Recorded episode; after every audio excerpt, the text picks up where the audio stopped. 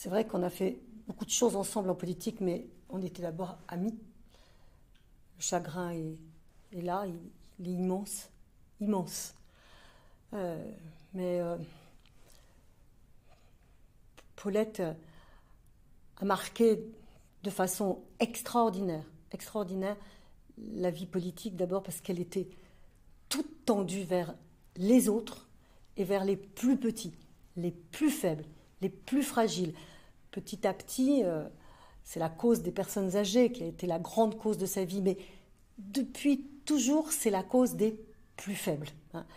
Euh, à côté des personnes âgées, les personnes handicapées, le handicap mental, elle s'est battue aussi pour faire reconnaître le handicap mental, le handicap psychique comme une maladie. Et puis les petits, hein, euh, ces, temps-ci, avec toute la crise du, Covid, elle me parlait euh, sans arrêt des petits commerces, des petits artisans, les petits, les petits. Et puis justement, elle s'est toujours mise à la, à la hauteur des petits, avec des mots simples, authentiques, elle était naturelle. C'était une figure unique. C'était une figure unique. Donc, je veux dire que dans le chagrin, cette figure authentique, euh, naturelle, euh, simple, est tellement efficace parce qu'elle a transformé des politiques publiques. La politique publique en direction du grand âge, elle l'a transformée. Donc elle a été une ambassadrice de la politique de façon extraordinaire. Et l'énergie, et la détermination qu'elle a mis partout, dans tout ce qu'elle a fait.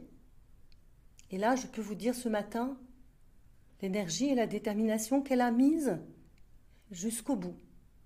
Jusqu'au bout. Elle avait une maladie euh, héréditaire. Son papa avait eu la même maladie. Elle savait ce qu'il attendait, un corps complètement euh, euh, qu'il lâché complètement, alors que sa tête ne la lâchez pas, sa souffrance était terrible, terrible. Et du coup, elle a décidé, elle a décidé de partir.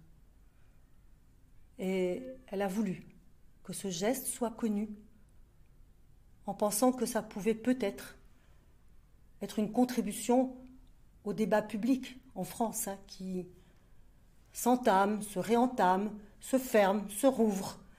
On n'arrive pas à avancer sur ce sujet. Il est compliqué, c'est vrai. Elle-même n'était pas adepte de ce qu'on appelle le suicide assisté. Les circonstances de la vie l'ont amenée. Et elle a souhaité qu'effectivement euh, ce geste soit connu pour qu'il puisse compter dans les, les, débats à venir sur la fin de vie. vous avez dit un mot de ce choix de fin de vie? Oui. Et vous avez demandé par le fait d'être aussi ambassadrice de, son choix Non, elle ne m'a pas demandé ça à moi.